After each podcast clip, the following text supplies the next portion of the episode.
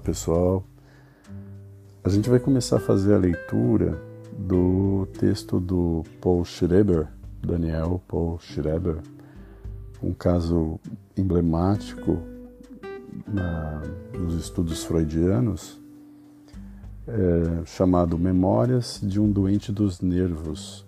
A tradução é da Marilene Carone e o texto é do próprio Schreber. É, algo, algumas questões importantes é, se encontram num primeiro momento ali da loucura de prestígio ao prestígio da loucura, em que a Marilene Caroni ela vai falar um pouco sobre essa sobre a questão dos casos emblemáticos também do Freud. Caso ele está dentro da do, do, do, do, volume de casos né, ligados ao Freud que é, estão ali nos seus pacientes mais eh, ilustres, que é o caso Dora, do Pequeno Hans, do Homem dos Ratos, do Homem dos Lobos. E nessa galeria, ela diz que o caso Schreber ocupa uma posição muito especial, porque é o caso em que o paciente é o próprio livro e não é, a pessoa do autor, no caso aí o o Freud ele nunca encontrou pessoalmente o Schreber e então as discussões da, da psicanálise em volta desse caso ela tem um dado limite, né, porque se trata do paciente texto. Então, só pode ser avaliado a partir dele. E outra questão importante que ela aponta é que o Schreber acreditava que com esse relato ele ficaria muito conhecido, seria um texto em que as pessoas elas é, dada a megalomania dele, né, egolatria, ele entendia que esse texto seria extremamente importante a partir do momento em que ele publicasse, e ele se tornou importante, mas não pelo pelo que o autor, quando escreveu, imaginou, mas por se tornar um caso extremamente importante e, dos estudos da psicanálise. Então, vamos a, a um título, um subtítulo, que está a partir do texto da, da autora, da tradutora, que é Quem conhece esse tal de Schreber? Então, vamos à leitura dele.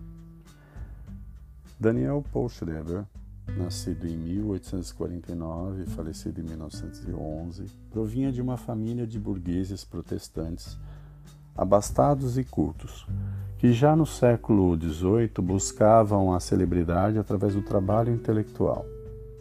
Muitos de seus antepassados deixaram obra escrita sobre direito, economia, pedagogia e ciências naturais onde são recorrentes as preocupações com a moralidade e o bem da humanidade. Os livros de seu bisavô, por exemplo, tinham por lema a frase Escrevemos para a posteridade. Seu pai, Daniel Gottlob Moritz Schreber, Moritz, era médico, ortopedista e pedagogo, autor de cerca de 20 livros sobre ginástica, higiene e educação das crianças pregava uma doutrina educacional rígida e implacavelmente moralista, que objetivava exercer um controle completo sobre todos os aspectos da vida, desde os hábitos da alimentação até a vida espiritual do futuro cidadão. Hum, que é o próprio pai dele, né? Deixa eu só fazer. Lembrando que isso aqui é uma leitura de estudo, então Algumas vezes eu vou parar para poder fazer algum destaque ou outro, tá bem? Que, que curioso o pai ser assim. Acreditava que seu trabalho contribuiria para aperfeiçoar a obra de Deus e a sociedade humana. Para garantir a postura ereta do corpo, é, é, a postura ereta do corpo da criança, em todos os momentos do dia, inclusive durante o sono,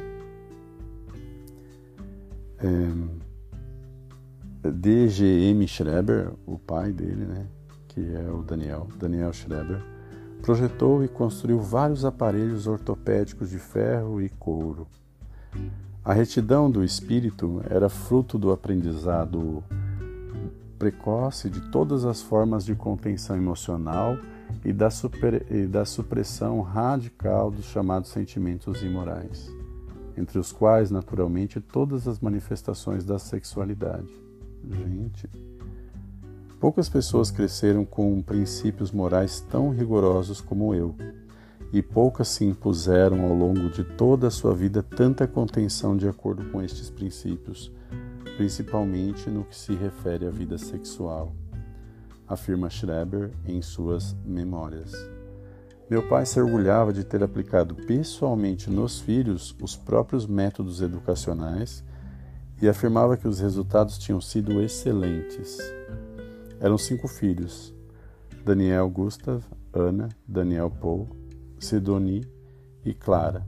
O mais velho, Daniel Gustav, se suicidou aos 38 e Daniel Paul terminou seus dias demenciado, depois de um total de mais de 13 anos da sua vida passadas em sanatórios psiquiátricos. Não foi o cidadão exemplar previsto pelo modelo paterno, mas alcançou a imortalidade que os Schreber sempre almejaram. Tornou-se o louco mais famoso da história da psiquiatria e da psicanálise. Puxa. É o sobre a infância de D.P. Schreber, sabe-se muito pouco. Agora é o, o próprio rapaz, tá? É o Daniel Paul Schreber. É, o, é quem vai escrever o relato que a gente vai ouvir mais adiante. Sabe-se muito pouco. Tudo indica que ele se submeteu com docilidade ao despot, despot, despotismos pedagógicos do pai. Desculpa, pessoal. Ao despotismo pedagógico do pai, foi um aluno aplicado de natureza tranquila, quase sóbria, sem paixão, com pensamento claro e cujo talento individual se orientava mais para a crítica intelectual fria do que para a atividade criadora de, criadora de uma imaginação solta.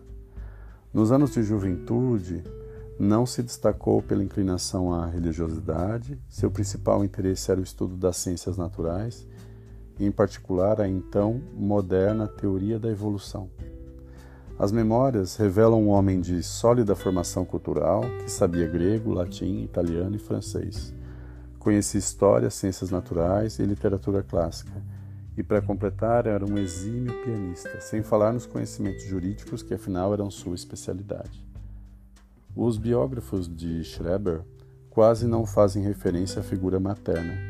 Sabe-se apenas que era, sabe-se apenas que era uma mulher pouco afetiva, deprimida e inteiramente dominada pelo marido. Em 1859, a família Schreber é abalada por um grave acidente. Uma barra de ferro de um aparelho de ginástica cai sobre a cabeça do pai, resultando em comprometimento cerebral irreversível. Ele retira-se inteiramente da vida profissional e passa fechado no quarto em tratamento os três anos de vida que ainda lhe, restam. Quando ele morre, em 1861, Daniel Paul tinha 19 anos e se encaminhava não para as ciências naturais, como indicava sua predileção de adolescente, mas para o estudo do direito, seguindo as pegadas do irmão mais velho, Daniel Gustav, aquele que se suicidou, né? Em 1877, mais uma grave perda da família, na família. Daniel Gustav, aos 38 de, de idade, solteiro, suicida-se com um tiro. Acabara de ser nomeado para o cargo de Ge, eh, em, em alemão, Gericharst. É difícil, né? Gericharst. Não sei pronunciar. Vamos ver aqui se o, o Kindle faz isso pra gente. Pesquisar. Gerichardt. Não apareceu nada aqui. Traduzir. Gerichtsrat. Nossa, Gerichtsrat. Gerichtsrat. Gerichtsrat. Nossa, que difícil. é, que significa conselheiro do tribunal. Morto o irmão, Daniel Poe ficava agora como último descendente varão da orgulhosa estipe dos Schreber com o encargo de resgatar e perpetuar a tradição familiar que exigia grandes feitos na área intelectual ou uma descendência à qual pudesse delegar essa missão. Sua primeira providência foi procurar uma noiva e um ano depois da morte do irmão, em 1878, já o encontramos casado com Otlin Sabine Ber, 15 anos mais jovem, proveniente de uma família de atores de teatro, de nível social inferior ao dos Schreber, parece ter sido um casamento de conveniência para ambos. Para ele, o atrativo de uma pessoa jovem e para ela a ascensão burguesa assegurada. A carreira de Schreber como jurista, funcionário do Ministério da Justiça do Reino da Saxônia, evoluía regularmente, com promoções sucessivas obtidas por nomeação direta ou eleição interna. Seu primeiro cargo foi de escrivão adjunto, passando a auditor da Corte de Apelação, assessor do tribunal, conselheiro da Corte de Apelação e, em 1884, torna-se vice-presidente do Tribunal Regional de Chemnitz Chemnitz. Deixa eu ver como fala também. Traduzir. Chemnitz. Chemnitz. Olha, o som é de K. Sua ambição provavelmente requeria algo mais, pois no dia 28 de outubro de 1884 concorreu às eleições parlamentares pelo Partido Nacional Liberal. Sofreu uma fragosa derrota tinha 42 anos, estava casado havia seis e tinha 19 anos de carreira jurídica. No Jornal da Saxônia saiu nessa ocasião um artigo irônico sobre sua derrota eleitoral, intitulado Quem conhece esse tal de Schreber? Oh, é o título do, do texto. Para quem fora criado no culto orgulhoso dos méritos dos antepassados e fora testemunha da celebridade do pai, esse artigo trazia impressa como um insulto à face pública do seu anonimato. A 8 de dezembro de 1884, Schereber foi internado na Clínica para Doenças Nervosas da Universidade de Leipzig, dirigido então pelo professor Paul Emil Fleschig. Vamos ver como que fala esse nome, para não pronunciar errado. Fleschig. Flexig. Flexig. Flex. Flexig. Flexig, né? não consigo pronunciar, não, vai ficar Flexig. Uma das maiores autoridades da psiquiatria e da neurologia da época. Nas memórias, é breve a referência a esse episódio. Schreber menciona uma crise de hipocondria com ideias de emagrecimento, abre aspas, sem qualquer incidente relativo ao domínio do sobrenatural, fecha aspas. Hoje sabemos que o quadro era mais grave, com manifestações delirantes não sistematizadas e duas tentativas de suicídio. Schreber se acredita incurável, queixando-se de ter perdido de 15 a 20 quilos de peso, enquanto a balança acusava um aumento de 2 quilos. Vive cada momento como o último, pois está certo de que um ataque do coração é iminente. Está convencido de que os médicos o enganam intencionalmente sobre seu peso Suspeita que a esposa será enviada para longe sobre qualquer pretexto e não voltará. Pede para ser fotografado seis vezes. Sente-se muito fraco para caminhar e precisa ser carregado. A 26 de maio insiste em ser fotografado pela última vez. Era sua primeira internação, mas não a primeira crise hipocondríaca.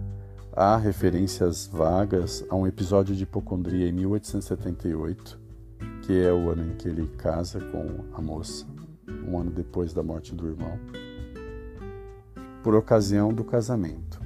Em 1884, a senhora Schreber já sofrera dois abortos espontâneos.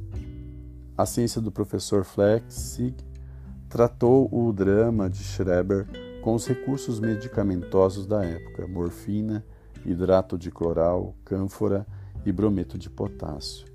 Schreber faz nas memórias uma crítica sutil ao tratamento de seus sintomas, em particular a ideia de emagrecimento. Essas são coisas de menor importância, às quais não dou muito peso. Talvez não se possa exigir do diretor de uma grande instituição na qual se encontram centenas de pacientes que ele penetre tão profundamente e detalhadamente na conformação mental de um único entre eles. Aqui vou, tem uma nota 16 que recomenda ver uma página, mas a gente vai continuar. Ou seja, em termos atuais, não se pode exigir da psiquiatria que ela faça psicanálise. Olha, eu vou reler, tá? Essas são coisas de menor importância, as quais não dou muito peso. Ah, isso aqui é o. O Schreber faz uma crítica sutil ao tratamento. Talvez não se possa exigir do diretor de uma grande instituição, na qual se encontram centenas de pacientes, que ele penetre tão profundamente e detalhadamente na conformação mental de um único entre eles. Hum, muito legal. Que bom que ele pensa isso, né? É, eu digo para os estudos futuros, para orientar. É um relato importante. Schreber permaneceu seis meses internados até junho de 1885. Após a alta hospitalar, realizou com a esposa uma longa viagem de convalescença, que durou outros seis meses. Em janeiro de 1886, considerando-se inteiramente curado, reassumiu suas atividades profissionais como juiz-presidente do Tribunal Regional de Leipzig, cidade para a qual fora transferido ainda durante a sua internação. A partir da instalação em Leipzig, decorre oito anos, no geral, bem felizes, ricos também de honrarias exteriores, fecha aspas. Pesquisas recentes revelam em que consistiam essas honrarias. Uma distinção oficial, a outorga da Cruz de Cavaleiro da Primeira Classe, em 88, uma nomeação para o presidente do Tribunal Regional de Freiberg, em 89, e duas eleições internas, em 1891 e 1892, para membro do colegiado distrital de Freiberg. Note-se que Schreber tem, desde 1886, o título de presidente. Ao se referir a este período nas memórias, ele comenta que a felicidade desses anos só foi turvada pelas numerosas frustrações da esperança de ter filhos. E hoje se sabe que Sabine teve ao todo seis abortos espontâneos. Um dia, em junho de 1893, Schreber recebeu a visita do ministro da Justiça da Saxônia, que veio pessoalmente à sua casa anunciar-lhe sua iminente nomeação para o cargo de juiz-presidente da Corte de Apelação. Senat President, sabe, presidente do Senado? Hum. É, vou, deixa eu ouvir aqui como que é. Senatspräsident. Senatspräsident. Legal, né? Pro Senatspräsident, que é juiz de presidente da Corte de Apelação, na cidade de Dresden. Era um posto excepcional, excepcionalmente elevado para sua, sua idade, tinha 51 anos. E a nomeação, a nomeação era irreversível, por ser determinação direta do rei era um cargo que não podia sequer ser solicitado, e sua recusa implicaria delito de lesa majestade. O posto era vitalício, representando, portanto, para a carreira de Schreber seu ponto máximo e último. Schreber sente-se honrado com a escolha, mas desde o início vê no novo posto uma sobrecarga e um desafio. Seus subordinados serão muito mais velhos e experientes do que ele. No intervalo entre a visita do ministro e a posse, Schreber relata nas memórias um sonho e um devaneio. Sonha que a antiga doença nervosa tinha voltado e um dia se descobre pensando que seria bom ser uma mulher no ato sexual. Os esforços para atender bem, deixa eu só destacar isso. Sonha, que desejo, né? So uh, considerando o sonho como desejo aqui, não tem outras nuances, né? mas veremos. Os esforços para atender bem às exigências do novo posto e ser bem apreciado por seus colegas em poucas semanas levam Schreber ao colapso mental. Os primeiros sintomas são insônia, sensibilidade a ruídos e angústia interna. Desde o início, com a sensação de estar sendo objeto de maldosas manobras intencionais. O casal Schreber decide recorrer mais uma vez ao professor Flexi, por quem sentia profunda gratidão desde a cura da primeira doença. Flexi tenta, tenta tratá-lo em casa, mas seu estado se agrava e exige internação. Ao dar entrada na clínica universitária para doenças nervosas em Leipzig, a 21 de novembro de 1893, Schreber ainda não tem ideia de que sua alta hospitalar dessa vez não virá em poucos meses mas só após nove anos. O diagnóstico de, fla, de flex, fle, é difícil esse nome, né? de flexi é dementia, dementia paranoides, ou demência paranoides. No início, Schreber se queixa de amolecimento cerebral e afirma que finalmente conseguiram enlouquecê-lo. Tem a sensação de morte iminente, prepara-se para morrer e exige o cianeto de potássio que lhe está reservado. Tem alucinações visuais e auditivas de caráter aterrador. Acredita estar morto e em decomposição, sem condições de ser enterrado. Declara sofrer de peste. Afirma que seu pênis foi arrancado por uma sonda de ferro. Tenta enforcar-se no quarto e afogar-se na banheira. Nas memórias, Schreber trata de 15 de fevereiro de 1884 um sério agravamento de seu estado relacionando-o diretamente com a ausência da esposa, que até então passava diariamente algumas horas com ele. O prontuário hospitalar registra 15 dias depois que o paciente afirma ser uma mocinha assustada por ataques indecentes. No capítulo 6 das Memórias, Schreber declara que o período de março a maio de 1899 foi, por um lado, o período mais atroz de sua vida mas por outro foi também o período mais sagrado no qual seu espírito ficou impregnado de ideias sublimes sobre Deus e a ordem do mundo. O relato do hospital assinala dessa vez, dessa, nessa época, uma nova fase na qual Schreber parece se entregar cada vez mais a fantasias místico-religiosas. Afirma que Deus fala com ele e que demônios e vampiros zombam dele, que converter-se ao catolicismo para fugir, quer converter-se ao catolicismo para fugir. É, me perdoe.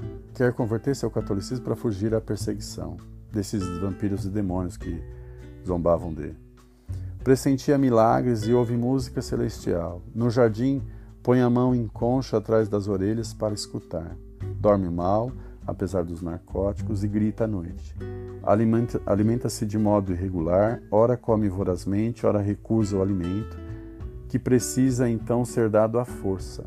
A 14 de junho de 1894, após seis meses em Leipzig, Schreber é transferido para o sanatório de Lindenhof, próximo de Coswig, dirigido pelo Dr. Pierson e chamado por ele de Cozinha do Diabo. O relato das memórias só informa que a transferência foi brusca e sem explicação plausível, pois a estada em Lindenhof durou apenas 15 dias. Em seguida, foi novamente transferido para o sanatório público de Sonnenstein, onde passou seu mais longo período de internação, oito anos e meio. As experiências narradas ao longo de todo o texto das memórias se referem, na sua maior parte, à estada no Sonnenstein. Foi lá que Schreber consolidou, desenvolveu e, em parte, modificou suas relações com as forças sobrenaturais, que constituem o cerne de seu sistema de crenças. Nos primeiros tempos de Sonnenstein, Schreber se manifesta agitado, sobretudo à noite. Durante o dia, lê, escreve cartas, joga paciência, xadrez e toca piano no quarto. Às vezes, faz caretas para o sol, escreve cartas em italiano e numa delas assinala Paul Hohenfust, Paul, príncipe dos infernos, Hohenfust. Endereça uma carta ao Sr. Osmond em Coelho, o mês, eh, fecha aspas, Sr. Osmond em Coelho. O mês de novembro de 1895 é registrado nas memórias como um momento de transformação fundamental na vida de Schreber. É quando se resigna a aceitar sua transformação em mulher. De acordo com os elevados fins da ordem do mundo, puxa vida, a fecundação pelos raios divinos e a geração de uma nova humanidade. Em dezembro desse ano, é visto gritando pela janela no seu quarto: Eu sou Schreber, o presidente da Corte de Apelação. A partir de junho de 1896, é transferido apenas durante a noite para uma cela forte, devido aos acessos de urros, vociferações e agitação. Em julho, chama o médico e mostra a parte superior do corpo despida, afirmando ter seios quase femininos. Parece entretido com fantasias sexuais. Procura ver figuras nuas nas revistas e depois as desenha. Numa carta à esposa, diz que as noites agora são agradáveis porque há um, um peu de volu há um peu de volupté féminin, um pouco de volúpia feminina. Eu acho que é isso. Deixa eu fazer a tradução aqui. Ah, um pouco de volúpia feminae, que é feminina, né?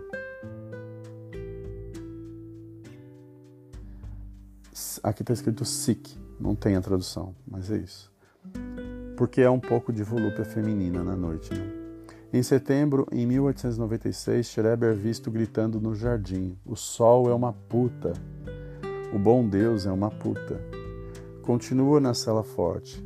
Os estados de excitação e as vociferações se alternam com momentos de perfeito autocontrole, comportamento sensato e disciplinado. Gosta de discutir questões legais, Escreve muitas cartas e toca bastante piano, às vezes batendo nas teclas com toda a força.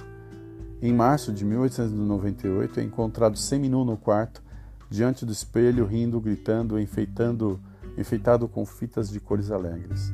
Só em dezembro, depois de passar dois anos e meio na cela forte, volta a dormir no quarto.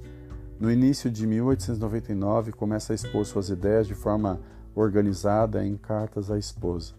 A partir de 1899, Schreber começa a demonstrar interesse pela sua situação legal e denuncia como irregular a curatela provisória sobre a qual se encontra desde 1894. Ocupa-se pessoalmente nos mínimos detalhes de todos os passos do processo que move para recuperar sua capacidade civil. A primeira sentença de março de 1900 é desfavorável às suas pretensões e termina a interdição e determina a interdição definitiva Schreber interpõe recurso, apela da sentença e, a 14 de julho de 1902, em segunda instância, uma nova sentença concede o levantamento da interdição. Schreber finalmente recupera seu direito pleno de administrar seus bens de modo autônomo. Paralelamente ao início das suas demandas com a justiça, Schreber começa a escrever suas memórias de modo sistemático. Os 23 capítulos das memórias, propriamente ditas, foram escritos de fevereiro a setembro de 1900 a primeira série de suplementos de outubro de 1900 a junho de 1901 e a segunda série de suplementos no final de 1902. Uma cópia do manuscrito das memórias foi anexada ao processo pelo próprio Schreber, que acredita que acreditava no poder que acreditava no poder, no poder demonstrar com o livro a integridade de sua capacidade intelectual. Na verdade, só foram recolhidos aos autos capítulos 1, 2, 18 e 19. Como consta do laudo pericial do Dr. Weber, psiquiatra de Schreber e diretor de Sonnenstein, sua alta hospitalar está praticamente concedida desde o final de 1900. Mas Schreber, por vontade própria, só deixou o hospital a 20 de dezembro de 1902, porque preferiu ficar mais tempo para preparar cautelosamente seu retorno à vida da sociedade. Neste ponto da história, Schreber termina, nesse ponto da história de Schreber terminam as memórias, e até esse momento vai a análise de Freud. As pesquisas posteriores nos permitem completar o itinerário. Apesar do risco de apreensão legal da edição por motivos de censura, e dos protestos da família, que não queria ver seu bom nome publicamente comprometido com o caso de loucura, Schreber insiste na publicação e o livro sai pela editora O. Mutzer de Leipzig, em 1903. Schreber acabou por fazer algumas concessões à censura e à família, aceitando a supressão do capítulo 3, do qual nunca mais se encontrou o menor vestígio, fala sobre a família, né? Onde se propõe a falar sobre os membros de sua família. Que pena que não tem mantém expressões que ele mesmo considera grosseiras, para ser fiel ao modo como as vozes se expressavam. Ou as vozes se expressam, entre aspas. No mesmo ano da publicação do livro, em 1903, o casal Schreber adota uma menina órfã, de 13 anos de idade, com a qual Schreber tem um excelente relacionamento, marcado pela ternura e pela camaradagem. Pai e filha fazem juntos longas excursões a pé pelas florestas e montanhas da região de Dresden. Schreber, com mais de 60 anos de idade nesse momento, dá mostras de grande vitalidade física e intelectual. Manda fazer uma casa nova em Dresden e acompanha pessoalmente os trabalhos da construção, de construção. Solicita sua reintegração nos quadros do Ministério da Justiça, mas seu pedido é recusado. Lê muito, interessa-se por todas as manifestações da cultura, participa de campeonatos de xadrez e emite em caráter privado pareceres inteiramente adequados sobre questões legais. Os sinais exteriores da doença desaparecem quase por completo. Durante primeiro, o primeiro ano após a alta, só algumas vezes grita à noite. Quando lhe pergunto sobre a doença, diz que as vozes nunca o deixaram, mas que agora soam como um zumbido incompreensível e contínuo, localizado num ponto da parte posterior da cabeça por onde tem a sensação de ser puxado por um fio. Em maio de 1907, morre, aos 92 anos de idade. A mãe de Schreber é, morre a mãe de Schreber, com 92 anos de idade. Ele não parece ficar muito afetado pela perda, reagindo apenas com um pouco de insônia por alguns dias. Encarrega-se imediatamente das questões legais relativas ao inventário e trabalha com afinco. A 14 de novembro desse mesmo ano, a esposa de Schreber sofre um derrame cerebral que resulta em uma afasia por quatro dias. Schreber reage mal a esse episódio, seu estado se agrava rapidamente. Acredita estar sofrendo uma recaída, pois voltam as crises de insônia e angústia. Escuta vozes novamente, cada vez mais fortes. Os estudiosos, até recentemente, eram unânimes em atribuir ao choque causado pela doença da esposa a terceira e última internação de Schreber no sanatório de Dosling, próximo de Leipzig, a 27 de novembro de 1907, mesmo ano da morte da mãe. Um trabalho de 1981 veio levantar uma nova hipótese. Esse trabalho tem uma nota é, 22. É um trabalho de Qualquer, Qualquer bem e Devrecy. Bem, enfim. Vem levantar uma nova hipótese. No início de novembro de 1907, Schreber é procurado por membros da Associação Schreber, a Schreber Verein, grupos que se pretendem herdeiro das ideias de seu pai, que lhe pedem apoio para formalizar seu reconhecimento legal como verdadeiras associações Schreber, prevenindo assim qualquer utilização ilegítima do nome Schreber. Por ser o único filho homem sobrevivente, jurista e responsável pelo inventário da mãe, Daniel Poe é solicitado a opinar e conferir legitimidade aos pretensos herdeiros do legado paterno. Não se sabe como ele enfrentou a questão, mas fica a possibilidade de, se, de ser esse episódio o verdadeiro desencadeante da sua última crise mental. O fato é que Schreber é hospitalizado pela terceira vez num estado psíquico desde o início considerado gravíssimo. Passa quase todo o tempo na cama, praticamente não fala e mantém uma postura rígida, com os olhos fechados, como quem escuta. Quando se levanta, seu andar é rígido e os movimentos angulares. A expressão facial é de grande sofrimento. Afirma que seu corpo se deteriorará, mas seu cérebro continuará vivo. Fala de sua iminente decomposição e pede ao médico para, e pede ao médico para providenciar o enterro. Às vezes murmura algo como cheio de, cheiro de cadáver, é, entre aspas, e apodrecimento também, entre aspas. Descuida da aparência, recusa-se tomar banho e suja-se intencionalmente com urina e fezes. Quando perguntado sobre o que se passa, responde: Não posso dizer agora, você não entenderia. A partir de 1908, começa a emitir ruídos que soam como, como risada, principalmente quando lhe dirigem a palavra.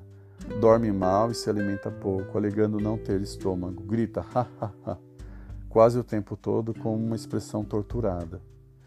Afirma estar perturbado por vozes. Um dia pergunta subitamente ao médico: quando reinou Gustavo, quando reinou Gustavo Adolfo, de 1611 a 1632, não é? Fala às vezes em francês palavras ininteligíveis. Um dia reage colérico à visita matinal do médico, gritando-lhe: A paz de Satanás. A paz de Satanás. Hum.